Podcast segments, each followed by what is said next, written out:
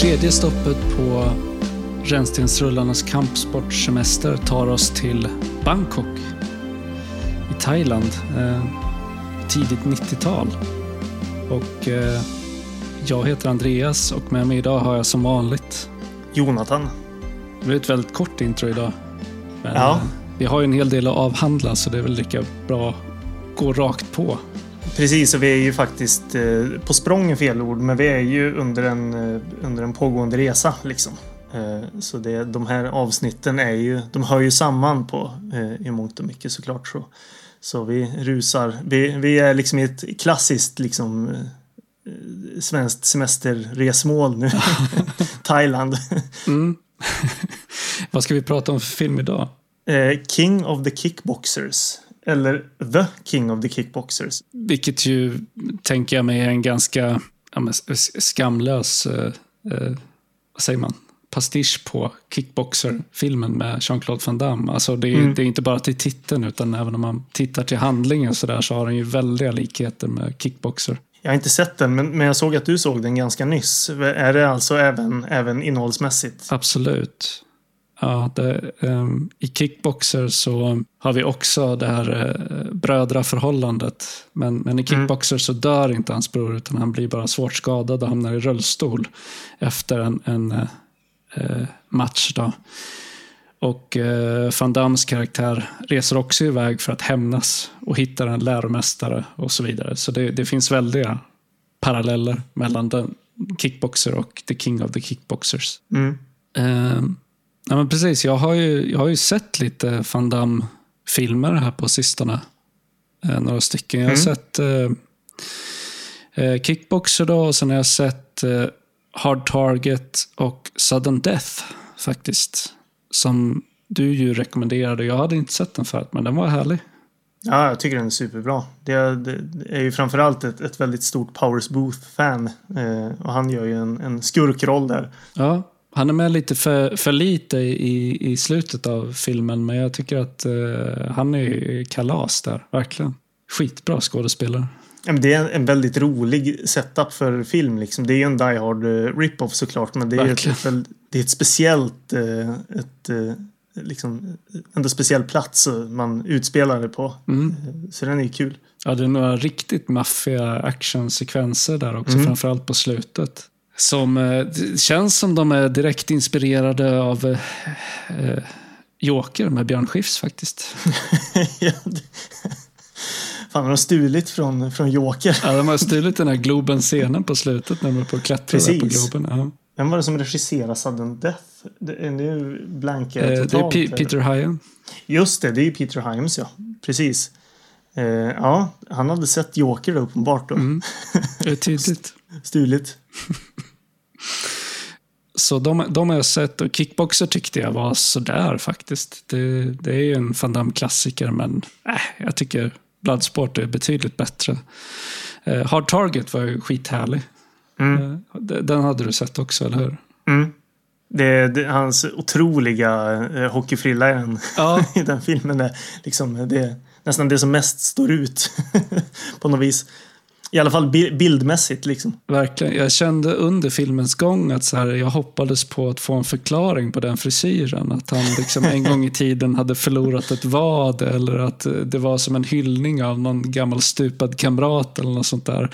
För annars tycker jag det är helt obegripligt att... Jag menar, den här frisyren, den var ju inte ens moderiktig 93 väl? Nej, det tror jag inte. Och framförallt så är det ju inte bara en hockeyfrilla, utan den är ju otroligt så här, greasy. Ja, liksom. Det är en greasy hockeyfrilla. Ja, så det, inte, alltså, det är som måste lämna fläckar på både kläder och möbler och så vidare. Ja, och Van Damme som så här, sjöman for hire är väl inte en riktigt trovärdig... karaktärisering av eller så här, jag har svårt att köpa honom som inhyrd sjöman. Men ja, det är det han ska vara i Hard Target då. Det är en väldigt underhållande film. Ja, definitivt. Men en grej som jag ville ta upp som har hänt nu sen vi pratade sist var ju att jag ännu en gång förväxlade Eddie Jones och Wilford Brimley. Jaha, menar du det? Vid midsommar där så tittade jag på några lite mindre kända sommarsolståndsfilmer som jag också la upp en post om, eller två poster om på Instagram. Och en av de filmerna var The Believers med Martin Sheen. Och där är Eddie Jones med i en pytteliten roll. Och efter det här så kollade jag på Hard Target där Wilford Brimley är med. Mm. Och det var en stund där när jag tänkte liksom, jaha, vad lustigt att jag råkar se Eddie Jones i två filmer samma kväll. Så ja. Jag är tydligen dömd att liksom förväxla de här båda herrarna för all tid och evighet liksom. Det finns ingenting att göra åt. Nej, precis. Det är liksom stående. Jag behöver se fler filmer med Eddie Jones för att se om man kan se likheterna någonstans liksom. För Wilford Brimley är ju för evigt liksom inpräntad i mitt huvud från The Thing då, såklart. Men jag har sett ganska lite med Eddie Jones, så jag vet inte om de är så lika egentligen alltså, objektivt sett det är bara någonting, det är någon så här felkoppling i mitt huvud liksom. Ja, precis. Har du sett något bra?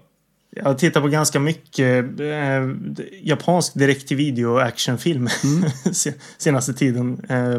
Jag snöade in lite på V-Cinema, finns det något som kallas en genre, skulle man kunna säga. Väldigt enkelt beskrivet så är det direkt-till-videofilm i Japan helt enkelt.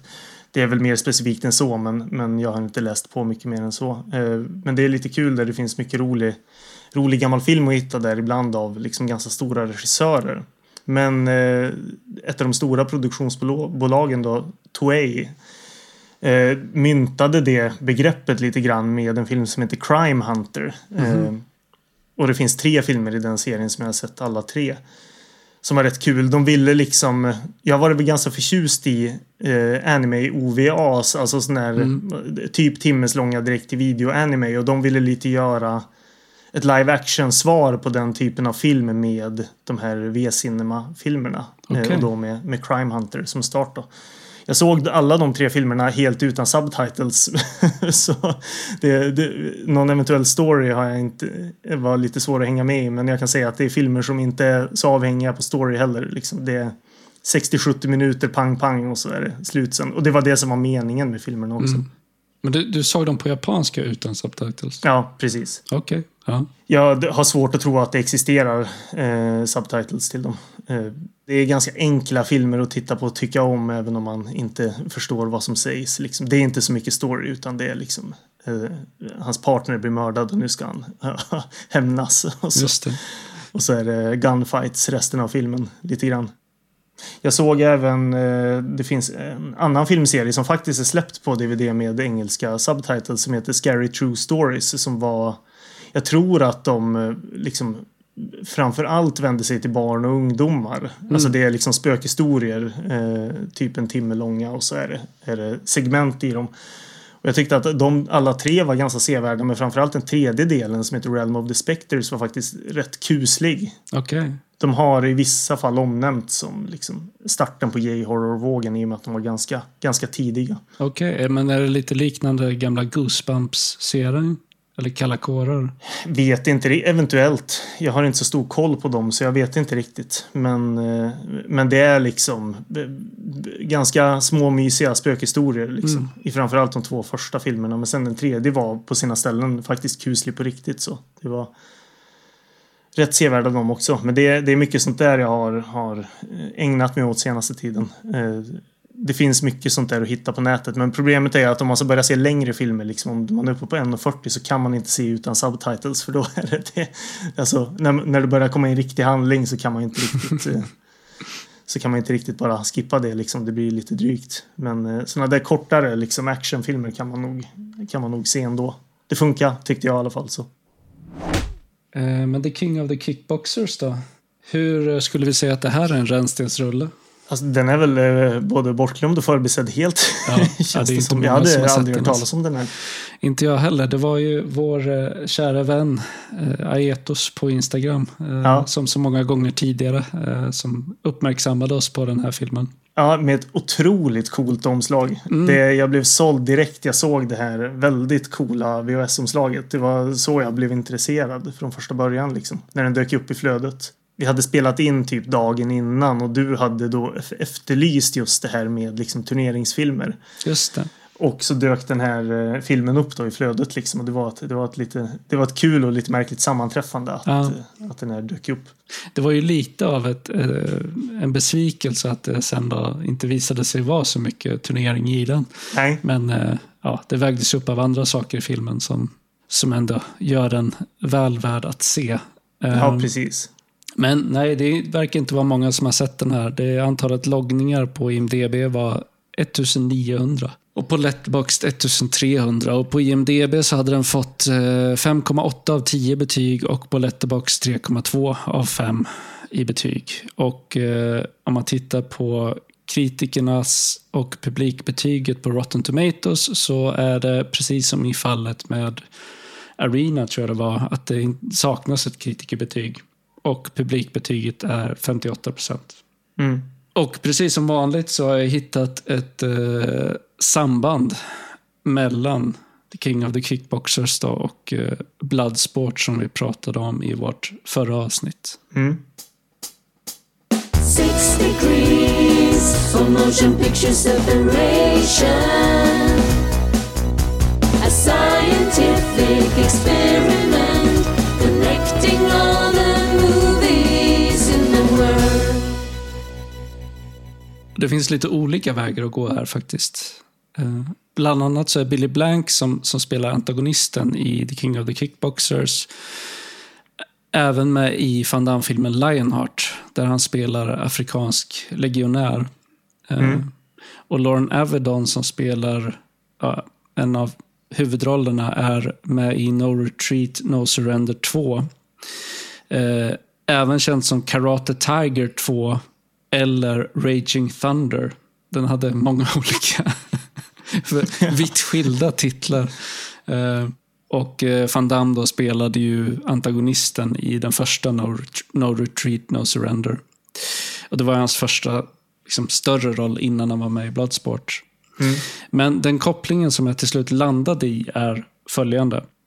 Bloodsport, där huvudrollen spelas av Van Damme, som också har huvudrollen i filmen The Quest från 96. Mm. Och i den här filmen så har även Ong-Soo Han en roll. Han är omnämnd som Okinawan Fighter. Och Ong-Soo Han är även med i statistroller i både Kickboxer och Street Fighter. Och har även en roll i Bloodsport 2, där dock Van Damme inte är med. Men Ong-Soo Han är alltså också med i The King of the Kickboxers, där han spelar Tsasi. Han är den som läxar upp huvudkaraktären och visar honom att han fortfarande har mycket kvar att lära för att bli en sann kickboxare. Så, där är kopplingen då. Det var ju kul ändå att det fanns ganska många olika. Ja. Men de känns ju ganska besläktade filmerna. Verkligen. Även om det kanske långt mellan dem av andra anledningar så är de ju ändå besläktade såklart. Väldigt många av de här kampsportsfilmerna är ju det. Det är samma människor som ingår i produktionerna, samma människor som dyker upp i olika roller, samma stunt, men det är liksom väldigt tydliga släktskap mellan de flesta av de här filmerna har jag upptäckt nu när vi har sett en del. Lite snabbt om, det blir jag nyfiken på bara, om No Retreat, No Surrender 2. Du såg ju den. Jag har inte sett någon av de filmerna, men jag hade förstått det som att tvåan skulle vara liksom väldigt kul ändå. Jo, men den var rätt kul. Men det var inte en jättebra film. Nej. Det... Men, alltså, den var okej. Liksom. Hade en del roliga scener, men ja... Den lämnade inget större avtryck. Jag tycker att The King of the Kickboxers är en betydligt roligare och mer underhållande film än vad No Retreat, No Surrender 2 var. Jag behöver inte ge mig på ett No Retreat, No Surrender-franchise. Den kan ju vara värd att se bara för att ha sett den. Liksom. Ja, jo, i och för sig.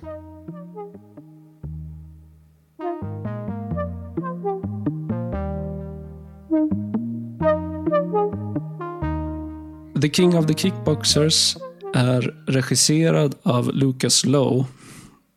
Och han har även regisserat No Retreat, No Surrender 3, Blood Brothers. Även den med Loren Avedon då. Och en film som heter American Shaolin. Och i övrigt så hade han inte gjort så jättemycket. Vad jag hittade var ju att han, lustigt nog så har han en annan credit. Som producent på filmen The Black Door från 2001. Mm. Och jag tror att det är en ganska tidig found footage-film eller liksom en mockumentärfilm. Och minns jag rätt nu så har den utmärkta podden From Beyond pratat om just The Black Door i något av deras ganska många found footage-avsnitt. Så det kan man ju gå tillbaka och lyssna på. Jag har inte gjort någon närmare efterforskning runt det här, men det kändes lite otippat på något vis att man har regisserat tre liksom... vad jag förmodar är liksom så skräpkampsportsfilmer och producerat en found footage-film typ 10 år senare och sen inget mer. Nej. Manuset och skrivet av Keith V Strandberg. Han har skrivit och producerat flertalet kampsportsfilmer. No Retreat, No Surrender återigen. Den första då med Van Damme. Och både 3:an och 4:an i samma serie. Och sen har han skrivit manus till Blood Moon. Som du har talat varmt om. Och en film som heter American Dragon från 98. Där bland annat Michael Biehn och Kari Hiroyuki Tagawa. Som vi har pratat om i Fantomen. Har huvudrollerna. Det verkar vara en sån här otroligt bortglömd film med... ändå bra skådisar. Den hade bara 216 loggningar på Letterboxd. Så den vore kul att kolla på någon gång. Ja, det är kanske spännande. Det är kanske något spännande. Och manus har även skrivit av jag ska se om jag fixar det här namnet. Ng Se-Yuen, som även är exekutiv producent. Och han har ju regisserat, skrivit och producerat en massa Hongkong-action. Bland annat så regisserade han Game of Death med Bruce Lee. Han har skrivit manus till Drunken Master från 78, den film som blev Jackie Chans stora genombrott i Hongkong. Och Loren Avedon som spelar huvudrollen i King of the Kickboxers, han har inte mycket till övers för den här mannen då. Han menar att han blåste honom på en massa pengar. Och att han har gjort samma sak med många andra skådisar. För utöver de $50,000 han fick för att göra den här filmen så blev han även lovad en del av intäkterna men fick aldrig en spänn.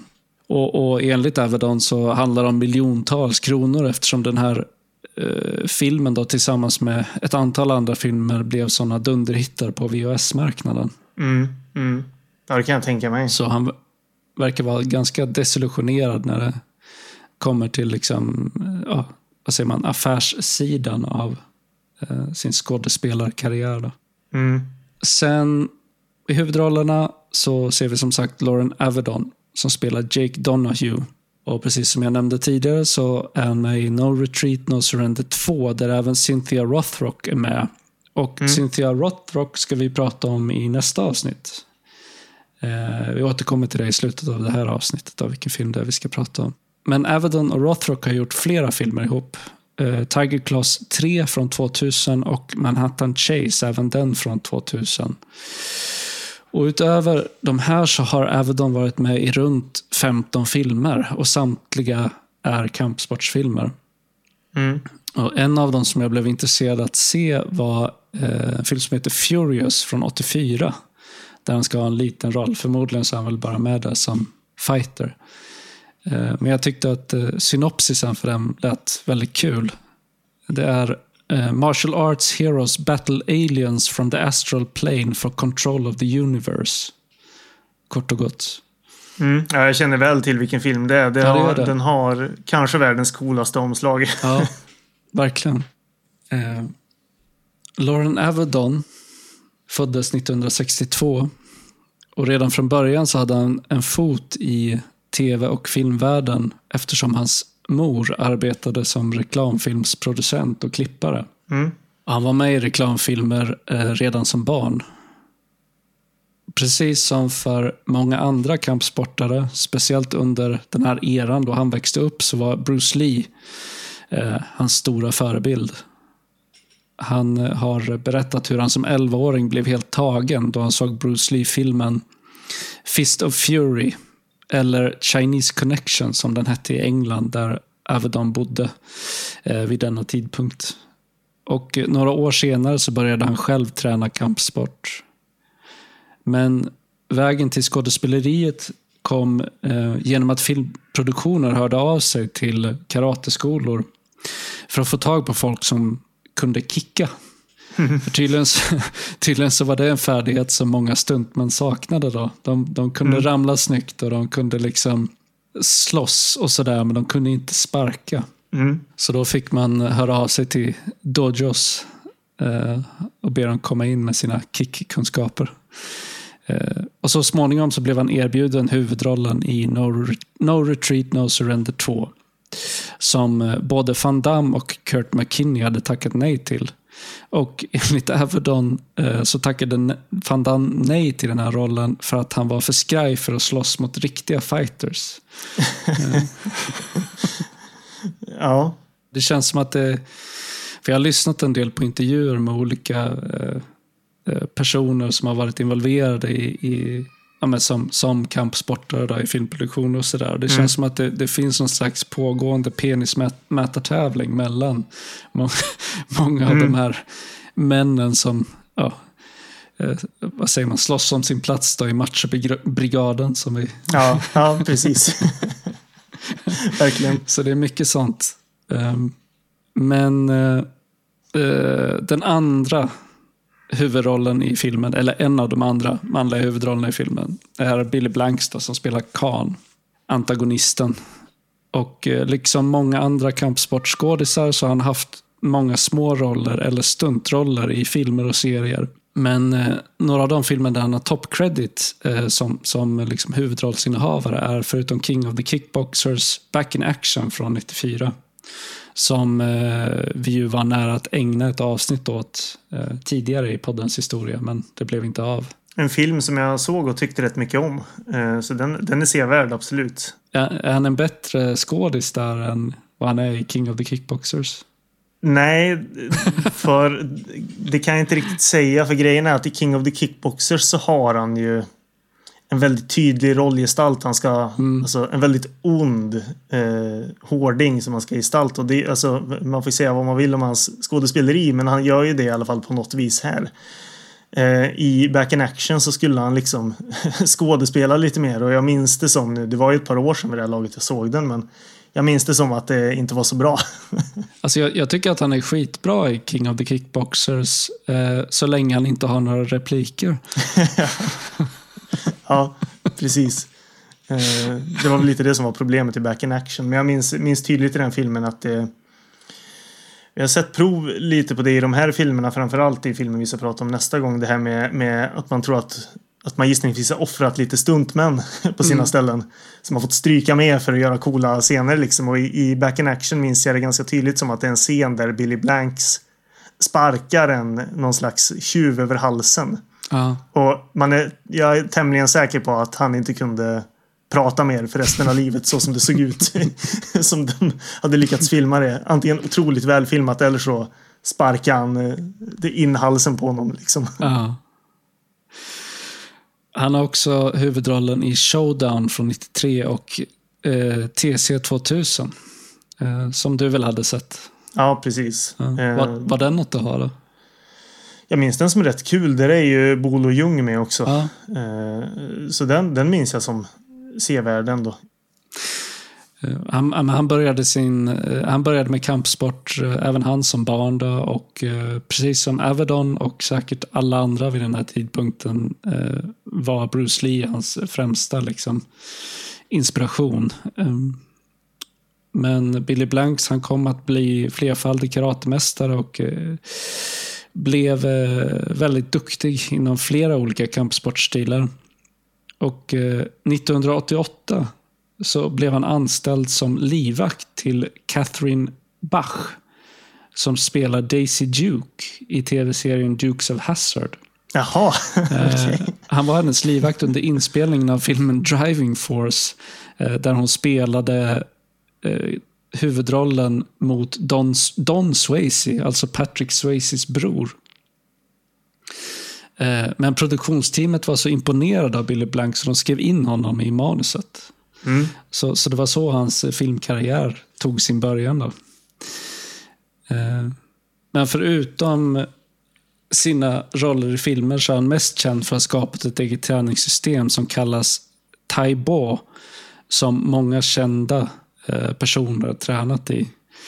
Och han har släppt en mängd sådana här träningsvideos på VHS, och det här träningssystemet är ju framgångsrikt till denna dag. Han har en sida liksom, han gör mycket intervjuer och sådana här grejer, släpper fortfarande mycket content. Jag sökte på Billy Blanks på Tradera för ett tag sedan, ja, för att se om man kunde köpa några av de här filmerna, men då fanns det också ett helt gäng så här, både Tai Bo men även Billy's Bootcamp. Och det var lustigt för det tyckte jag lät väldigt bekant. Jag tror faktiskt att Billy's Bootcamp var sånt här som såldes på typ TV-shop. Okay. Tidigt 2000-tal. Ja, det säkert lät ganska bekant, som att man skulle ha stött på det antingen i liksom TV-shop-sammanhang eller att det var något program som gick på TV helt enkelt. Mm. Den kvinnliga huvudrollen spelas av Sherrie Rose som spelar Molly. Hon har varit med i en massa B-film, tv-serier och flertalet mjukporrrullar. Hon har även skrivit och regisserat en film från 99 som heter Me and Will. Och anledningen till varför jag nämner den är för att jag tyckte den hade en ganska otippad handling. Synopsis på IMDb går så här. Two LA women break out of rehab and take to the highway in search of Peter Fonda's legendary shopper from Easy Rider. Their journey becomes a quest of self-discovery and rebirth, and test of their resolve and friendship. Det kändes så väldigt väsensskilt från allting annat som jag såg att hon hade gjort. Och framförallt då att hon faktiskt hade skrivit och regisserat den här filmen tillsammans med en annan person. Ja, verkligen. Det är ju Seymour Cassel med. Ja. Och som Jake Donohues läromästare som han träffar i Thailand ser vi Keith Cook som spelar Prang då. Och han är antagligen mest känd för sina roller som Reptile i Mortal Kombat 1 och Sub-Zero i Mortal Kombat Annihilation. Han har arbetat som skådespelare, stuntman och koreograf och även skådestränare, bland annat så för Zoe Saldana inför första Avatar-filmen.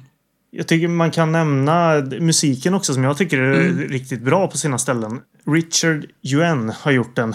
Han har gjort ganska mycket filmmusik. Bland annat då till Once upon a time in China 2.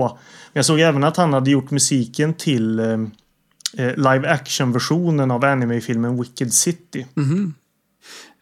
Hans första kompositörsjobb var i filmen Legacy of Rage från 86. Vilket är Brandon Lees den film där Brandon Lee gjorde sin första huvudroll. Men jag tycker också att det är ett härligt soundtrack i King of the Kickboxers för vad det är, så det är många så här goa sentimentala pianostycken och en del liksom, ja, men helt så här, jag vet inte vad man ska kalla det för, discodäng.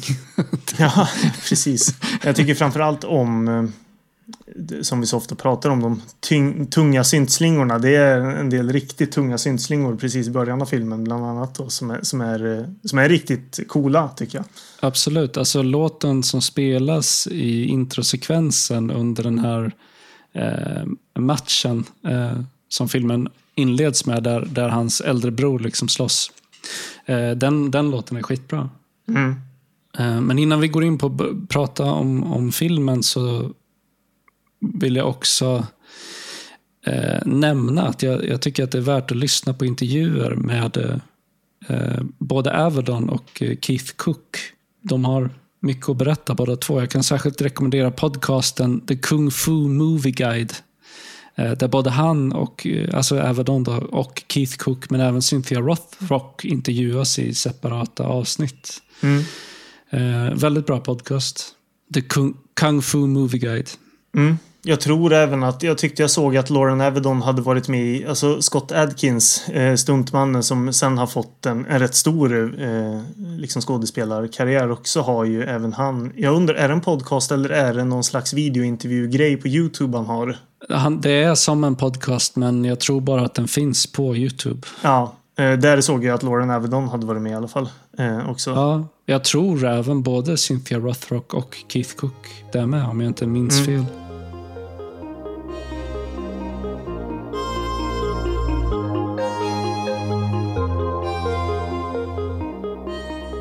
Ännu en gång då så måste vi ju tacka Aetos 78_VHS_filmer på Instagram som la upp det här väldigt fina omslaget och VHS-kassetten på sin sida. På framsidan så står det: actionfilm har alltid varit en tough business. Nu är den mördande. King of the Kickboxers. Och på baksidan så står det så här: i dödsringen kan det bara finnas en kung. För 10 år sedan i Bangkok blev Jake Donahues bror Sean kallblodigt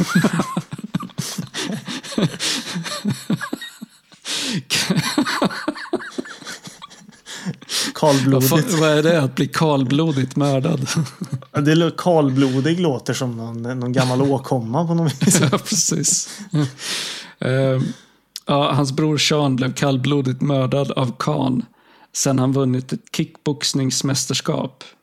Jake var då 14 år och han svor att hämnas. Nu är Jake polis i New York.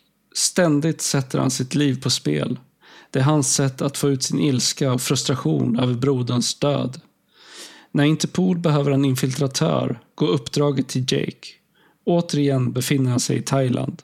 Uppdraget: att som kickboxare få en roll i en snuff-movie, den typ av film där mördandet är äkta. Dödsmaskinen, The Master Killer.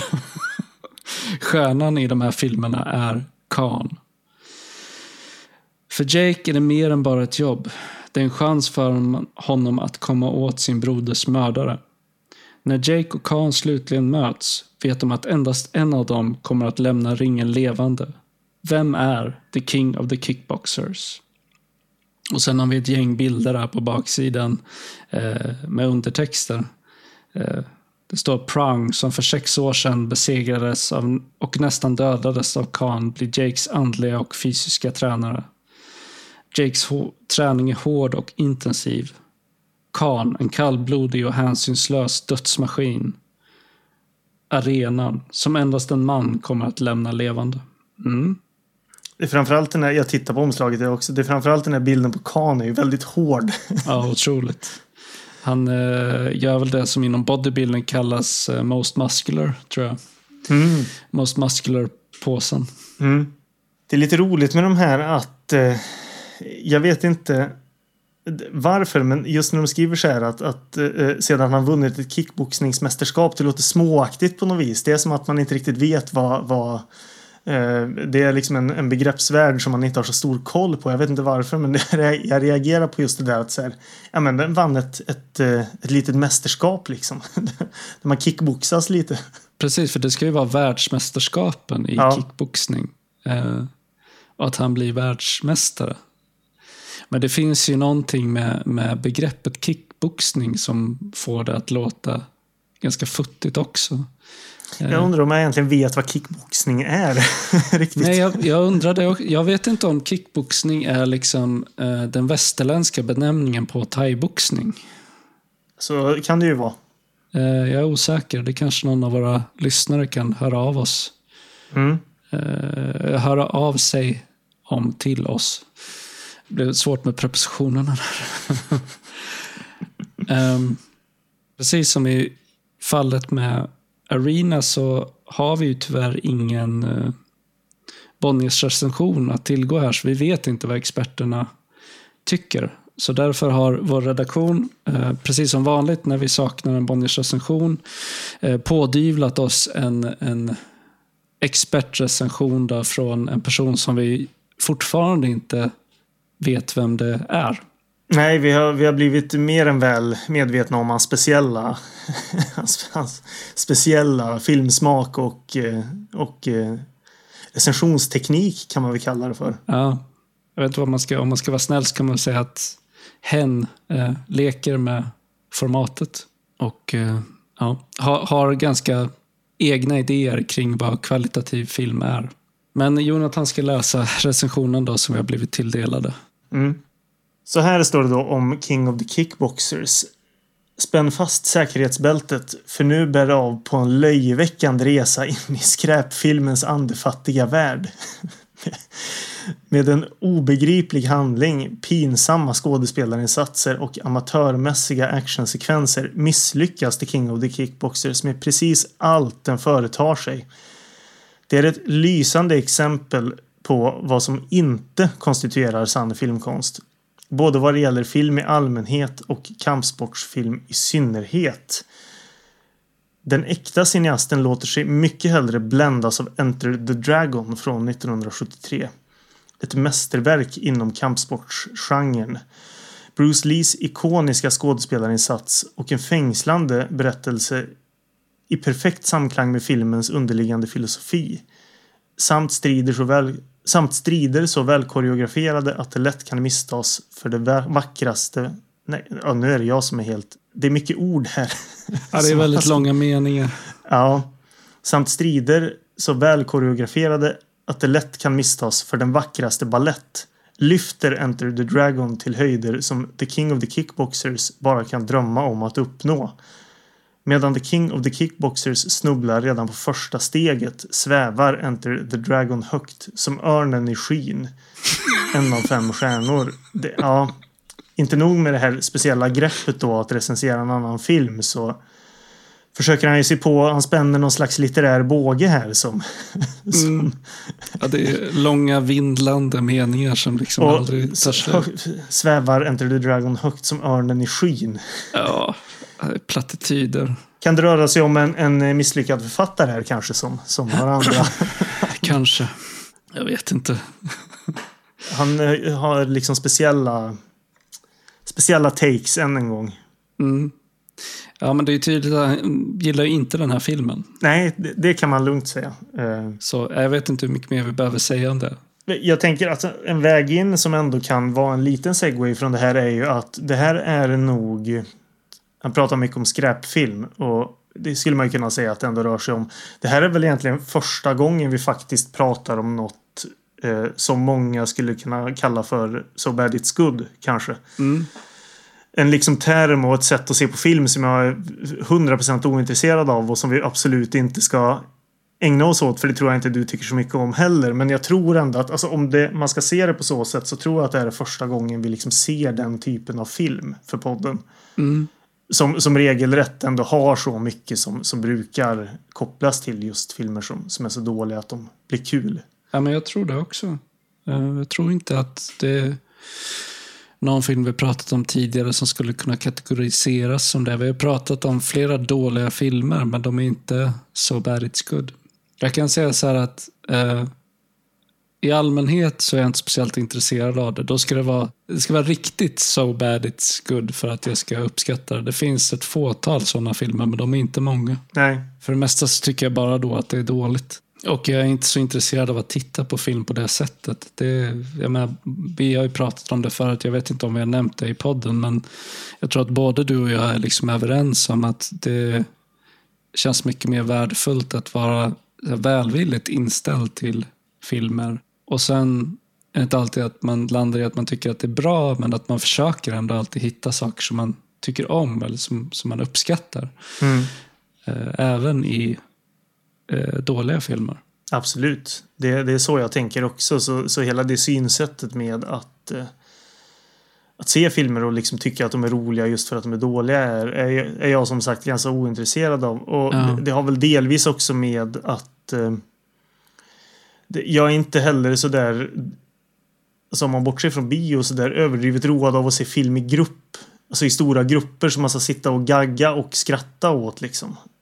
Det är inte riktigt något som jag är så där superroad av heller. Så det är väl kanske därför också som jag har ganska långt till att liksom, det är klart att filmer som är dåliga kan vara underhållande, men just det där synsättet att man ska se dåliga filmer för att de är roliga, för att de är dåliga, så är det mycket, mycket mer givande, som du sa då, att faktiskt försöka hitta saker som man uppskattar och tycker är bra med de här filmerna, även fast det rör sig om lågbudgetfilm eller i någon mån skräpfilm. Ja, och det bottnar väl i att vi båda respekterar hantverket. Och tror jag, även om det låter pretentiöst, tar film på allvar. Liksom. Ja, precis. Även B-film. För att man kan bli överraskad ibland av att någonting är riktigt jävla bra som man inte på förhand trodde skulle vara bra. Absolut.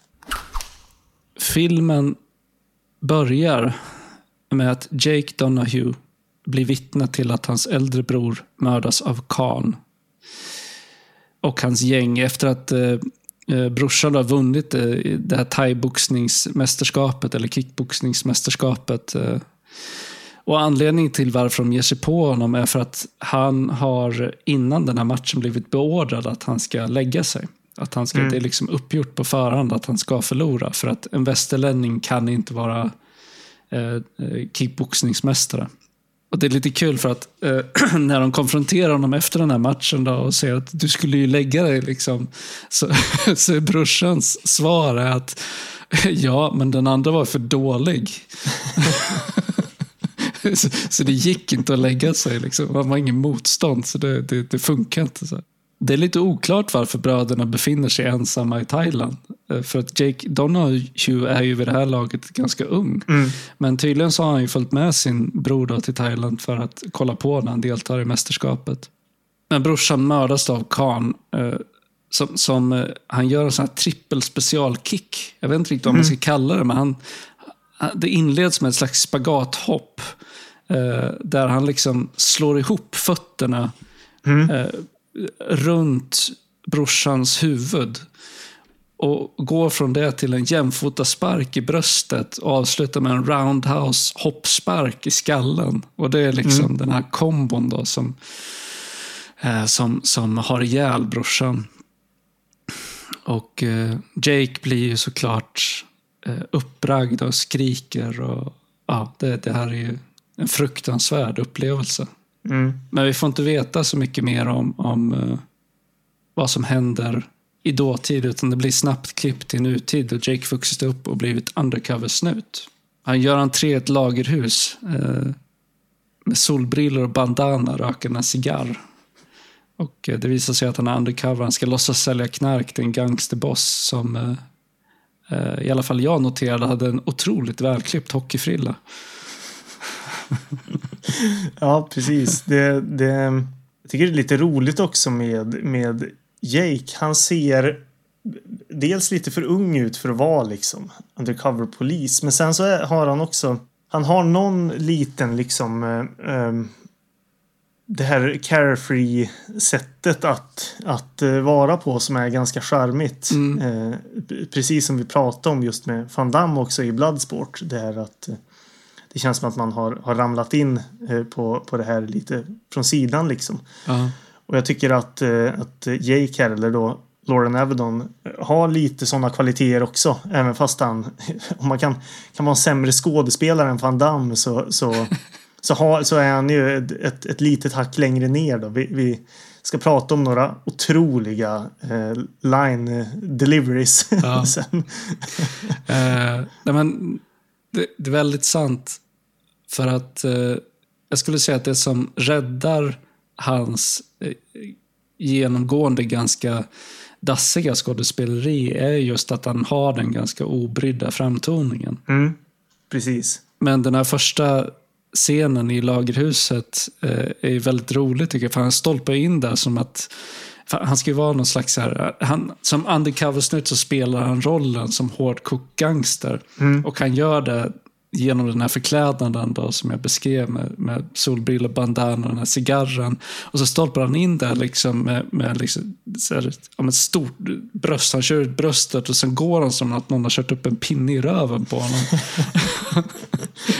Och jag tycker att den här scenen blir dubbelt rolig eftersom han dels är inte särskilt bra skådespelare, men också att han här då i egenskap av undercover snut ska spela rollen som gangster. Vilket liksom resulterar i ett så här fullkomligt överspel. Ja, komplett med väldigt så här raspiga skurkskratt och inövade one-liners. Liksom. Och, den här scenen slutar i att han röjer sin egen identitet. För att han vill slåss lite på tu man hand med de här skurkarna innan kavalleriet dundrar in. Alltså, som undercover-polis betraktat så är det väl liksom det största misstaget man kan göra. Men han känner sig så säker på sina skills när det kommer till att sparka rumpa att han det här klarar jag själv liksom. Ja, precis. Men han kommer över ett VHS-band som visar sig innehålla något så oväntat som en kampsportssnufffilm. Det är nog ett koncept som jag aldrig har stött på någonsin tidigare, faktiskt, i någon annan film. Jag tyckte att det var liksom en sån grej som gjorde mig väldigt nyfiken på den här filmen, för det kändes som en så konstig storygrej att köra med liksom. Ja. Att, alltså, det framstår som att det så var en turneringsfilm. Det var ju det vi trodde liksom. Men det visar sig istället vara någon slags så här, jag vet inte vad man ska kalla det, murder mystery-grej om snufffilmer, just som du säger då, kampsports-snufffilmer liksom. Det är så här, och just den här filmen som man har hemma, man får väl aldrig riktigt veta hur han har kommit över den. Jag tror att han får ju den genom sin chef, och de ger ju honom det här uppdraget att han ska samarbeta med Interpol för att ta reda på vilka som ligger bakom de här snufffilmerna. Det är väl så han får det till hands. Men den som utför liksom mordet på det här bandet då är ju Khan, som man känner igen som sin brors mördare. Och då kommer ju den första väldigt anmärkningsvärda scenen där han gör det här, vad ska man kalla det, Stallone-skriket. Verkligen. Han blir ju väckt av telefonen för hans chef ringer till honom och säger att de har plockat bort honom från caset. Men han bara skriker ut sig, "It's my assignment." Smäller igen telefonen och sen, precis som du säger, då gör ett riktigt Stallone-skrik. Han gör det på ett väldigt roligt sätt också, för han liksom med vänsterhanden så tar han tag i sin egen lugg. Ja. Och med högerhanden tar han tag i nackhåret, och så är det som att han vrider sitt eget huvud upp mot skyn och skriker samtidigt. Tydligen så ville ju aldrig Avedon spela scenen på det här sättet. Utan han ville, i alla fall enligt vad han själv säger, göra något betydligt mer nedtonat. Men regissören envisades med att han skulle göra skriket. Ja, det blir bra. Det blir mäktigt. Precis. Alltså det, just den så grejen liksom, tror jag är det som framförallt utmärker den här filmen som en B-film. Det är att man brukar ofta kunna se i den här typen av filmer att det känns som att man har gett direktionerna att ju liksom hårdare, starkare och högre du levererar dina lines, desto mer trovärdigt blir det liksom. Yeah. Och det är mycket sånt här. Jag tycker det är superhärligt. Absolut. Och när jag har lyssnat på intervjuer med både Avedon och sen, men framförallt tror jag det var Cynthia Rothrock som pratade om det, att för hon har ju spelat i mycket Hongkong-film. Hon sa det att många gånger så dök man upp i filminspelningar och så fick man manuset i handen när man var där liksom. Så de visste inte vilka replikerna var. Så, men det man, när man ser filmen, skulle döma ut som att ja, men det här är en dålig skådespelare. Många gånger så tror jag att det handlar om att de var så otroligt oförberedda. Ja. Vilket de inte kan beskyllas för. Det var ju liksom produktionens fel. Man brydde sig inte så mycket om skådespelarinsatsen. Det skulle vara stort och bräkigt och mycket liksom action. Ja, alltså förmodligen så man kanske inte hade så mycket manus. Eller dels var man väl oförberedd och sen så kanske det inte var så mycket manus, utan de här bitarna in emellan var liksom in service till att det skulle vara feta fightscener liksom. Ja. En grej som jag noterade när man väl liksom kommer till Thailand där och får se, det är en scen där när man kommer in i någon slags lagerhus där de har den här liksom snufffilmsproduktionen. Alltså den ser ganska professionell ut. Ja, precis. Det är liksom en massa kameror, det är ett helt produktionsteam där och så vidare, och så tar de in inte ett ont anande kampsportare och mördar dem liksom. Ja. På film. Så det är svårt att tänka sig hur de lyckats dölja det här, att det här pågår. Ja, precis, för det är väl komplett med liksom såna här vräkiga producenter i stora solglasögon och så vidare som står där och ser liksom stålar pressas där. Jag tänkte ju först att det var lite som en liksom fördomsfull bild av ett laglöst Thailand liksom, där man kan producera vilken snufffilmer och vilken skit som helst, men det är ju snarare lite tvärtom. Ja, precis. Här känns det som att de liksom det drivs som ett företag snarare. Ja, precis. Och de har liksom ett gäng stuntmän som kommer in och sen först spör upp den här kampsportaren då, som tror att han är där för att göra ett vanligt filmjobb, men sen när han får tillräckligt mycket stryk, då kommer Khan in och liksom avslutar jobbet. Det är en väldigt hemsk scen där när han hänger upp en snubbe på en köttkrok liksom, hissar upp honom i luften och väldigt brutalt. Ja, alltså de här två första segmenten från de här filmerna som man får se är ju också lite överraskande våldsamma faktiskt. Ja. Det är klart att de här filmerna är våldsamma, men våldsamma på ett mer explicit sätt än bara liksom fight-scener. Verkligen, där är det mer slasher-orienterat. Ja, det är väldigt blodigt, köttigt, hemskt liksom. Ja, men Jake kommer ju till Thailand då. Han får ju det här uppdraget och reser dit. Och det är ju liksom under förevändningen att han ska utreda det här brottet, men vad han egentligen är ute efter på ett personligt plan är ju hämnd. Han vill ju hämnas på sin broders mördare.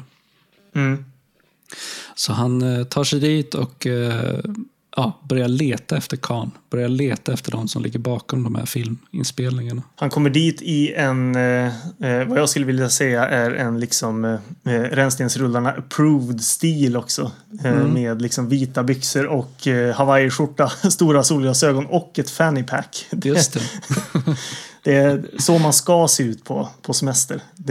Jag skriver i alla fall helt under på den stilen. Det borde bli vedertagen stil igen, tycker jag. Den där stilen är väl inne igen, eller hur? Jag tycker att de yngre personer idag går klädda sådär. Ja, till stor del. Jag tror fanny packs, det är ju liksom det nya svart. Eller nygamla svart.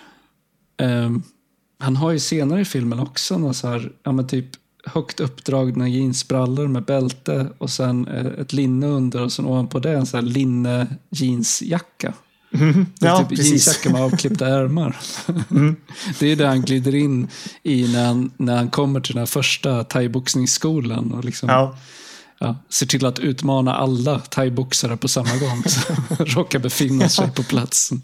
Men här någonstans också i filmen så ser vi ju, vi introduceras för Molly då, spelad av Sherrie Rose, som alltså hon har ju kommit dit med någon slags modell eller skådespelardrömmar.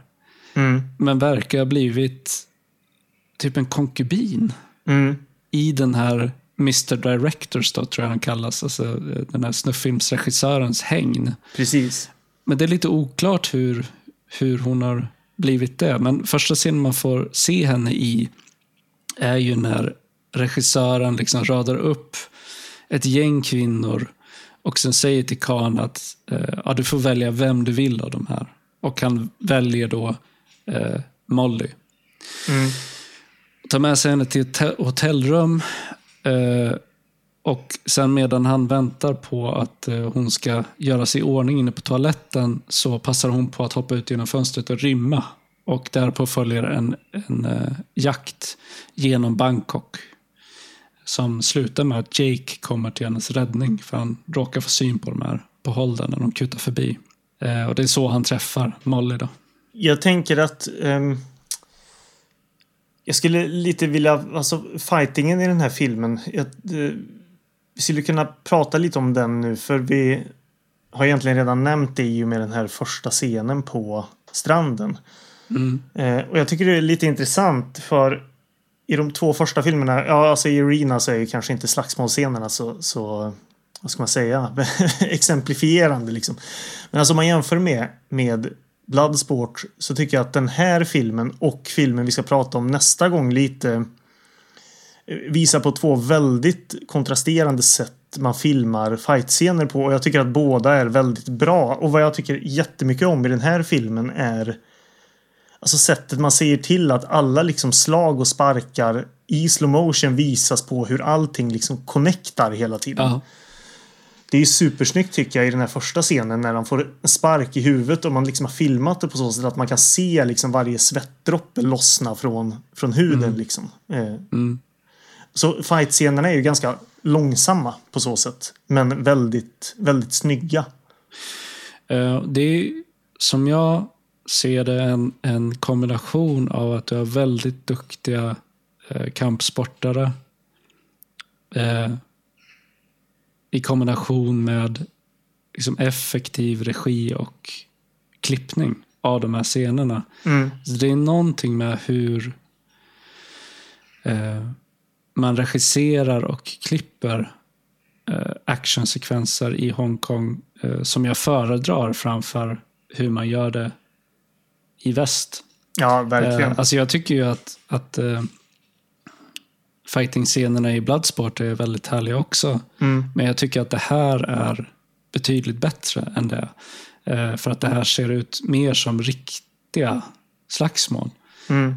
Medan i Bloodsport och i många andra filmer som jag sett med just Van Damme, så i alla fall där han kör ren kampsport, så känns det så väldigt koreograferat. Och det är ju också här såklart, men det finns en annan, jag vet inte, tyngd och så här hastighet, och ja, men just som du säger att det är väldigt, att de här slagen och sparkarna de får ju kontakt på riktigt. Och man hör de här människorna prata om hur, alltså skillnaden mellan hur man spelar in action i öst kontra hur man gör i väst, så tar de fasta väldigt mycket på det. Att ja, men som Loren Avedon till exempel pratar om den här slutscenen mellan honom och Billy Blanks. Bara den scenen, deras slutstrid, tog flera veckor att spela in. Liksom. Och väldigt mycket av det ska ha tydligen varit inspelat med så här handburen kamera. Och att de fick liksom slåss, fightas. De hade ju såklart en bestämd koreografi och så vidare, men de slåss ju på riktigt.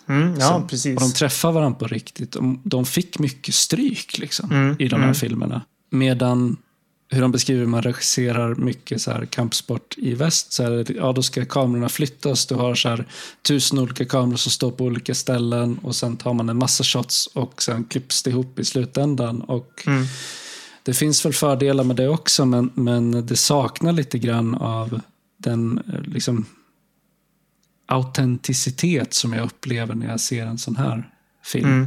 Eller en film med Jackie Chan, eller liksom, ja, den typen av Hongkong kampsportsfilm. Verkligen.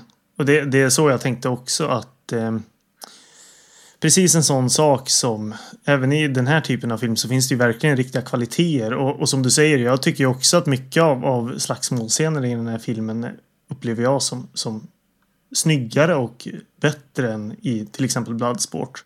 Just för att de är så, nu vet jag inte vad det svenska översättningen av ordet är, men kinetic. Kan man säga kinetisk liksom? Att ja, ja, men precis, jag förstår vad du menar. Ja, men just att de känns ja, men riktiga på så sätt. Lite mer. Och det uppskattar jag verkligen. Och det får man ju verkligen se här. Baksidan av det var väl att många av de här liksom stuntmännen och även skådespelarna själva många gånger hamnade i ganska så här, ja, men vanskliga situationer, för att de faktiskt gav varandra stryk, eller om man gör ett speciellt hopp eller en speciell stunt så riskerar att skada sig på riktigt. Jag menar, det händer såklart i västerländsk film också, men just när det kommer till så här kampsportsbiten. Cynthia Rothrock säger i intervjuer att en stor skillnad mellan hur hon har upplevt att man spelar en kampsportscener i väst kontra öst, där att sen när hon spelar in i väst så liksom får hon inte ha kontakt på samma sätt, och det gör det svårare för henne att liksom få det att se äkta ut. Mm. För hon var van från liksom sina Hongkong-filmer att så här, ja, men då slogs man på riktigt, sparkar hårt liksom. Slåss hårt. Mm. Vad jag har skrivit här om när man faktiskt kommer till Thailand är ju också att alltså det är noll fett på den här köttbiten. Vi har nämnt i något tidigare avsnitt om någon annan film just också det att han får ju reda på att det finns en fighter i djungeln som kan hjälpa honom att liksom träna inför den här fighten. Jag minns inte exakt hur det är. Mm. Men där är det ju så att han får veta det, och innan den här dialogen ens är klar så fejdar kameran över till att Jake då paddlar upp för floden iförd cowboyhatt för att söka upp den här mystiska fighten i djungeln som kan hjälpa honom att träna. Man lämnar liksom man lämnar inget onödigt här liksom. Nej, det är full fart från början till slut. Det är extremt lite dödtid i den här filmen. Han kommer ju till Prang då, Keith Cooks karaktär, som bor i en hydda ute i djungeln. Och till en början så verkar han bara vara en hopplös suput. Mm. Han är jättefull när Jake kommer dit. Ja, det är kul för han spelar ju full som om han vore med i en sån här gammal svensk pilsnerfilm från 30-talet. Men ja, så Jake, han blir besviken, drar därifrån, men när han är på väg tillbaka till fastlandet så inser han att hans pass är kvar, för att Prangs apa har snort hans pass. Mm. Vilket ger honom en anledning till att komma tillbaka, och då precis i rättan tid för att finna Prangs hydda under belägring av ett gäng skurkar som har kommit dit för att slåss mot Prang. Och visar sig att han var inte så där packad ändå, utan det var bara fake alltihopa. Här är ju ytterligare en av de här riktigt snygga fighting-scenerna utanför hyddan, när man får se Keith Cook in action. Ja, verkligen. Han gör en så jävla cool grej där när han gör en sån här vad säger man, stillastående spark. Alltså han sparkar och sen låter han benet ligga kvar i luften, och sen snurrar han samtidigt liksom. Väldigt kontrollerat. Jag tycker det är så jäkla coolt att människor överhuvudtaget kan göra sådär. Jag får ju liksom inte upp benet ovanför midjan. Precis. En mindre kan hålla kvar det där liksom. Nej, precis. Det är så här, hur är det möjligt att träna kroppen till att göra sådana grejer liksom? Ja, nej, men så de slåss ju tillsammans mot de här skurkarna då, och som tack för hjälpen så bjuder Prang Jake på middag. Det är en väldigt rolig scen när de sitter och käkar middag där, för att återigen, man får ju liksom inte se någonting av början på middagen, utan ett direkt klipp till hur Prang sitter med ryggen vänd mot Jake som sitter och käkar, och sen berättar Prang då sin tragiska historia om sitt eget möte med Khan. Mm. Och det visar sig att han råkade ut för samma trippelkombo som mördade Jakes bror då. Han kallar det för Khans unstoppable teknik. Det är precis som den här tranan i Karate Kid liksom. Ja, ja. Du har liksom en sekvens av rörelser som inte går att stoppa. Ja, precis. Bästa kombon i tv-spelet och så vidare. Det, eller i fighting-spelet, det är också coolt liksom att ha att man har en egen teknik liksom. Som är ostoppbar dessutom. Ja, precis. Och sen kommer ju ett härligt träningsmontage då, för att Prang, han går ju med på att han ska träna upp Jake. Vad tyckte du om det här träningsmontaget? Du som är så svag för sådana här. Det är precis som vanligt, så är det ju härligt alltså. Det är, som jag sagt många gånger tidigare, så är jag ju så svag för träningsmontage. Ja. Jag minns det som att Jake gör lite som Van Damme och sysslar med lite så märkliga miner och sånt. Men sen också så har de ju det ser ju jävligt smärtsamt ut, att de har ju någon slags teknik där att han ska öva upp sina sparkar, där han dels ska sparka på träpinnar samtidigt som Prang liksom slår på hans smalben med liksom påkar eller någonting. Ja. Alla som har slagit i det här vassa benet fram på smalbenet. Vet ju hur ont det gör liksom. Ser otroligt smärtsamt ut, men... Det finns liknande scener i Kickboxer, men där är det istället Van Damme som ska sparka smalbenet. Han ska sparka ner ett palmträd med smalbenet. Så han står och sparkar på det här trädet tills det liksom faller. Det är hårt. Ja, verkligen. Men alltså jag tyckte att det här träningsmontaget var jättebra. Mm. Också för att jag upplevde det som nästan en parodi på Van Dammes Bloodsport och Kickboxer. Ja. För han hissar ju, alltså Prang hissar ju upp Jake precis som Van Damme liksom blir bunden i händer och fötter och sen utdragen i spagat mellan två träd i Bloodsport, så blir ju även Jake det här, fast istället för att liksom vara samlad och stoisk som Van Damme är i Bloodsport så är Jake desperat och skriker liksom please let me down. Och Prime bara går därifrån och fnissar för sig själv.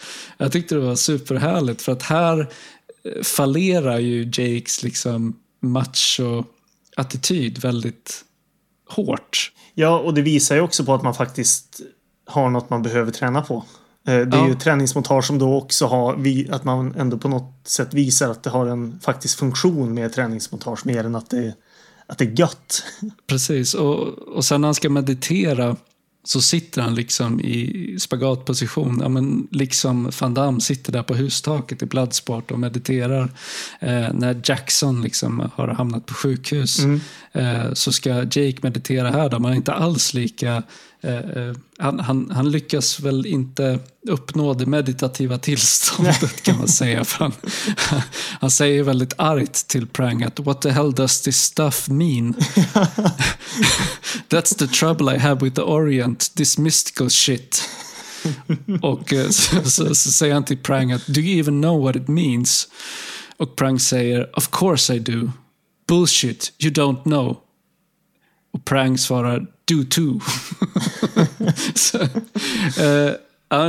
Det är flera sådana meningsutbyten, flera scener här som jag tycker höjer filmen, för att jag får känslan av att det finns en självmedvetenhet här som tyder Precis. På att man faktiskt det är inte bara liksom en so bad it's good film, utan man kan läsa det här dåliga skådespeleriet som stundtals är och alla fånigheter som att det faktiskt är en parodi. Mm. Jo, stycken. Men lite grann så, absolut. I och med att man har de här scenerna som på många sätt ganska tydligt liksom refererar till Bloodsport. Och även att det känns som att man medvetet driver med stereotypen av en amerikansk machoman. Precis. Vad den avsikten har varit från första början så tycker jag att man absolut kan läsa det på så sätt att man vill liksom medvetandegöra lite grejer här och då framförallt när man har, som du säger liksom, den amerikanska machomannen som ska försöka sätta sig in i grejer som man egentligen kanske inte har så stor koll på liksom. Nej. Eller ens bryr sig om att lära precis, sig. Ja, kanske framförallt det att man inte är så brydd om det, att man har ett lynne som går stick i stäv med den här väldigt kontrollerade och fokuserade träningsformen liksom. Ja. För han har ju ett väldigt hett temperament, Jake. Han är ju väldigt snabb till att börja skrika eller bli så här frustrerad och arg bara. Vilket många gånger är roligt. Ja, det framstår verkligen som komiskt bara. Alltså den här delen av filmen med liksom lite avstickare hit och dit pågår ju ganska länge. Men jag tycker det är bra, för det är liksom... Alltså man har ju lite av den här, vad jag skrev som kanske den svagaste kärlekshistorien jag någonsin har sett på film. Med det sagt så har vi ju då det lite speciella omständigheten att jag tror att jag såg en version där någon hade klippt ut liksom kärleksbitarna i filmen. Som om någon tyckte att sånt där gig behöver vi inte ha i en sån här cool film liksom. För att, det som kommer, eller det som i någon mån avslutar det här träningsmontaget, eller början på slutet av träningsmontaget, är ju att Molly kommer dit. För att Jake har tydligen skrivit ett brev till henne. Och då dyker hon upp där. Och sen... Så när han tar ett bad så passar de på att komma in och överraska honom. Och här kommer ju alltså det som är vad jag antar en bortklippt sexscen. Du pratade ju om att du skulle kolla på den oklippta versionen också, men du har alltså inte gjort det. Nej, jag tittade lite grann efter jag såg filmen första gången då, så tittade jag igenom lite grann på den här oklippta biten då. Men jag har inte gjort det nu inför inspelning. Nej. Men är de liksom, fyller de någon stor funktion? Upplevde du det? Jag har inte sett den oklippta versionen heller. Nej, så även du såg den klippta versionen? Ja. Okej, ja, vad kul. Båda två missat vad man får anta är väldigt heta, mustiga sexscener. Uppenbart. Men, då. Därför att det som händer sen efter att de har förenats i det här badet då, det är att Molly verkar ha gett Jake förnyade krafter. Ja. För direkt... efter så är det klipp till att han dagen efter bara krossar den här träningen liksom. Precis. Så nej, men jag har inte sett, men jag kan tänka mig att de scenerna förmodligen är hetare och mustigare i min fantasi än om jag faktiskt skulle titta på dem. Alltså jag tänker att det här är ju en film jag definitivt kommer se om. I och med att jag tyckte mycket om den. Så jag ska ju, någon gång i framtiden så kanske vi bara gör en kort liten avstickare för att liksom benämna om det eventuellt finns några större skillnader än just de här bortklippta sexscenerna. Liksom. Men så vitt jag... För jag märkte ju det innan jag förstod att men det måste vara någon konstig version. Mm. Alltså, det enda i hela filmen som var så här... otroligt slarvigt klippt var just de här scenerna där man förstod att det var liksom kärleksscener, så var det jättekonstiga klipp liksom. Så då fattar jag det verkar som att det är just de här bitarna som någon har känt att är onödigt skit i det liksom. Det är möjligt att det är så enkelt som att eftersom vi har sett film på YouTube att någon har klippt bort de scenerna bara för att inte videon ska blockeras. Ja, men så kan det ju vara, alltså, för det är klart att naket är väl algoritmen hårdare med, tror jag, än våld på så sätt. Så kan det ju mycket möjligt vara. Men jag tror att även den oklippta versionen i alla fall fanns på YouTube. Jo, för det finns en upplagd video som är 1,30 lång och en som är 1,37. Ja. Sen är frågan om alla de 7 minuterna är bara en massa 66 eller om det är annat som är bortklippt också. Jag vet inte. Precis, men mycket av det kan ju vara också att det är liksom material innan filmen har börjat som är bortklippt och sånt där. Ja. Men jag upplevde aldrig att man fick en osammanhängande filmupplevelse i den här versionen. Liksom. Nej, verkligen inte. Jag tror inte att det är speciellt mycket... meningsfulla saker som är bortklippta. Det är säkert bara naket och sex. Precis, men det gör ju en svag kärlekshistoria otroligt svag. Ännu svagare, ja. Ja, precis. Jo.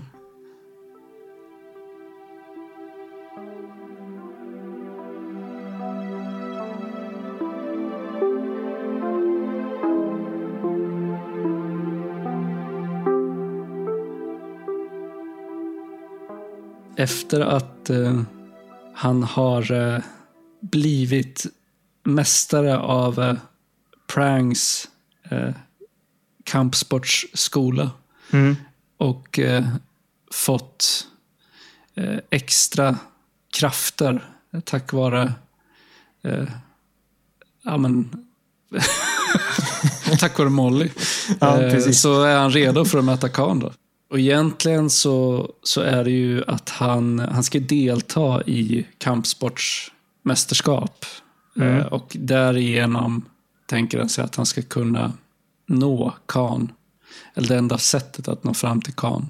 Vi ska inte missa en grej här innan det. För precis i slutet på den här sekvensen liksom, hos Prang. Visst är det så att Khan då tillsammans med ett ninja-gäng liksom... dyker upp där. Ja, fast det är när Jake restade ifrån för att delta i turneringen. Precis. Vad jag ville nämna med det är att filmens absolut snyggaste bild eller liksom shot, lilla sekvens är här. Det är också ett sånt här ställe där även i liksom den skräpigaste av filmen så kan man hitta cinema, för det finns en bild här. Jag tror nu att ungefär vid 1 timme och 15 minuter så har man en bild där liksom det här ninja-gänget liksom springer i slow motion och Khan står kvar i bakgrunden liksom höljd i mörker. Mm. Som är en sån här otroligt snygg bild som bara dyker upp i den här filmen, som annars är bortsett från väldigt snygga fightscener är ganska liksom ordinärt filmad kan man säga.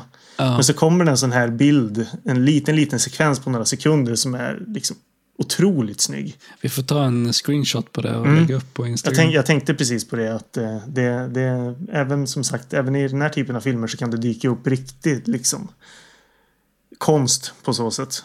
Mm. Ja, nej, men så Prangs läger invaderas, Molly tas till fånga och Prang blir ju dödad då. Mm. Och sen är det den här turneringen och där träffar Jake filmteamet som gör de här snufffilmerna och blir värvad då som inom citationstecken skådespelare. Han låtsas ju som att han inte vet vad de sysslar med för att komma åt Khan. Och så blir han förd till jag vet inte vad man ska kalla det här. Det är väldigt speciell, någon slags ofärdig glob byggd med träpålar. Liksom. Den ser väldigt cool ut. Ja. Den är liksom fristående från mark och står ovanför vattnet. Och så är det väl även som plattformar upphöjda runt som man kan liksom hoppa på och så där. Den ser väldigt cool ut. Ja, det ser ut som en bana i typ Super Smash Bros. Eller något. Ja, faktiskt. Faktiskt. Och det är lite så de rör sig mellan de här plattformarna också faktiskt. Mm. Men där så ställs han öga mot Khan. Och så följer slutstriden som är väldigt mäktig. Ja, det är en jävligt bra slutfight här alltså. Ja. Den är alltså, ja, men bra på riktigt kan man väl säga då, om man ska jämföra med andra filmer eller så. Att det jag tycker att den är liksom exciting på riktigt. För att den är så. Och du nämnde det förut, just det här att man har liksom filmat med handhållna kameror och sådär också gör att den känns väldigt hetsig men också väldigt bra.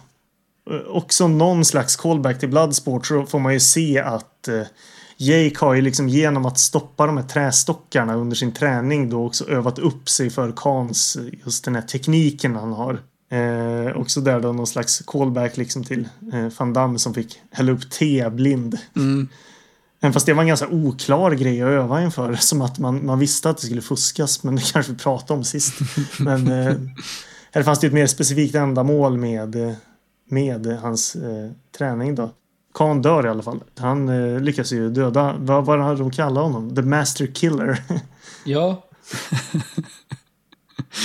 Det vet jag inte om det var ett namn som faktiskt används i filmen. Jag kommer inte ihåg det, men det stod på baksidan där när vi skissat den. Och precis i tid för att han lyckas döda Khan och rädda Molly då, som har blivit kidnappad och även befinner sig i den här träpålearenan, så kommer ju hans kollegor dit. Det blir polisräd mot den här filminspelningen. De spränger hela skiten i bitar. Skjuter bazooka. Va? Ja, precis. Spränger alltihopa. Det är lika bra.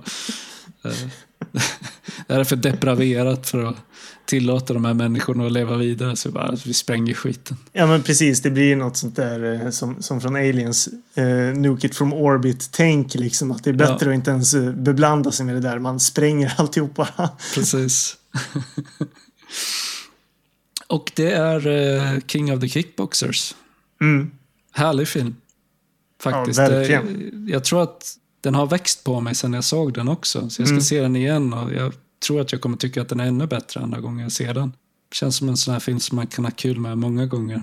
Ja, och glädjande nog en film som dels lyckas hålla att man inte faller i, ja, men som jag nämnde runt Arena där, att det liksom största bommen man kan gå på med den här typen av film är att man är tråkig.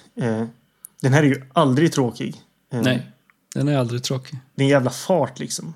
Otroligt underhållande, samtidigt som den har ganska mycket absoluta kvaliteter som man kanske inte tror sig att man ska stöta på här. Mm. Tycker jag verkligen gör den här världen att lyfta fram. Absolut, och jag menar det här kassaskådespeleriet till trots, jag tycker att det funkar i sammanhanget. Mm. Jag tycker att den här filmen blir bättre av att skådespelarna är lite stolpiga och i vissa fall oerfarna. Det gör verkligen ingenting, det bara tillför till känslan. Jag nämnde ju i tidigare avsnittet att jag tycker att det är ett härligt soundtrack i den här filmen. Mm. Och det kanske vissa skulle, om de faktiskt hör det här soundtracket, tycker man vad menar han liksom? Det här är ju superfåniga pianoslingor. Alltså, återigen, jag tycker att det funkar jättebra i sammanhanget. Mm. För vad det är så är det precis rätt. Mm. Och jag kan inte förklara det på ett bättre sätt än så. Nej, men jag håller med. Och som du sa med skådespeleriet, alltså, det funkar här. Och mycket tack vare att Loren Avedon är en charmig skådespelare. Det han inte har i liksom ren skådespelartalang gör han mycket med istället med sin charm. Liksom. Det är ganska lätt att tycka om honom. Han har en helt annan framtoning än Van Damme. Ja, han känns, som du sa, medveten lite grann liksom. Ja. Om vad det är han är med i och vad man lite refererar till. Och det är ju väldigt härligt och sympatiskt på något vis. Ja, jag läste någonstans, jag minns inte var, men att det var någon som skrev om så här, en jämförelse mellan Van Damme och Loren Avedon och med utgångspunkt i varför Avedon aldrig liksom var någon lika stor stjärna som Van Damme, och menade då att Avedon är cheesy på ett sätt som Van Damme inte är. Mm. Och jag kan på ett sätt förstå vad hen menar, men jag tycker att, alltså jag tror så här att om man kan argumentera för att man gillar det hos Loren Avedon, vilket jag gör. Alltså jag tycker om att han är lite fånig. Mm. Han är så här snubbe som är jävligt bra på att slåss. Han är också ganska tuntig på ett sätt. Ja, precis. Och så här, lite korkad machosnubbe som tycker att så här, you say all the way. Alltså, det är den typen av person. Det är skrivet goofy i mina samtidigt som han ändå har ett så här gott hjärta. Liksom. Precis. Man känns som en så här fratboy. Ja, som ändå faktiskt. En rätt trevlig person. Precis. En fratboy som också råkar vara ganska sympatisk ibland. Ja. Vi hade ju tänkt att man kan jämföra med innan vi bestämde filmen vi faktiskt ska prata om nästa gång, så hade vi pratat lite om filmen Tiger Claws, också den med Cynthia Rothrock. Där spelar, tyvärr får man säga, Jalal Merhi huvudrollen, och han var också han är en liksom kampsportare, skitduktig säkert, men han var en ganska kass skådespelare som inte heller var speciellt charmig. Och det är ju en dödsstöt liksom. För då är det ju bara trist att se på liksom. Ja. Så det är ju alltså duktig skådespelare eller ej, det gör så mycket med framtoningen man har. Mm. Jag älskar ljudeffekterna i de här gamla kampsportsfilmerna också. Alltså egentligen så överhuvudtaget så älskar jag ljudeffekter i gamla filmer. Jag såg Indiana Jones 1 häromdagen och har inte sett den på ett tag. Och jag slogs återigen av hur feta de här smockorna är. Och att hans revolver låter som att han liksom avfyrar en kanon. Ja, precis. Men samma fenomen är i de här kampsportsfilmerna. Att det är liksom, ja, men, precis som man ser att sparkarna faktiskt får kontakt liksom. Slagen har kontakt, så ackompanjeras det av väldigt härliga ljudeffekter som ger tyngd, ännu mer tyngd åt det. Ja, verkligen. Ja, nej, så jag tror mitt slutgiltiga omdöme är väl att det är en väldigt härlig B-film. Den är underhållande rakt igenom och, som du sa, aldrig tråkig. Så jag tycker definitivt att vi plockar upp den i rännstenarna. Det är en film som man borde se, framförallt om man gillar kampsportsfilm. Precis, jag håller helt med. En väldigt härlig B-film med oanade kvaliteter. på sina ställen. Ja. Så absolut, det är en definitivt något vi lyfter upp.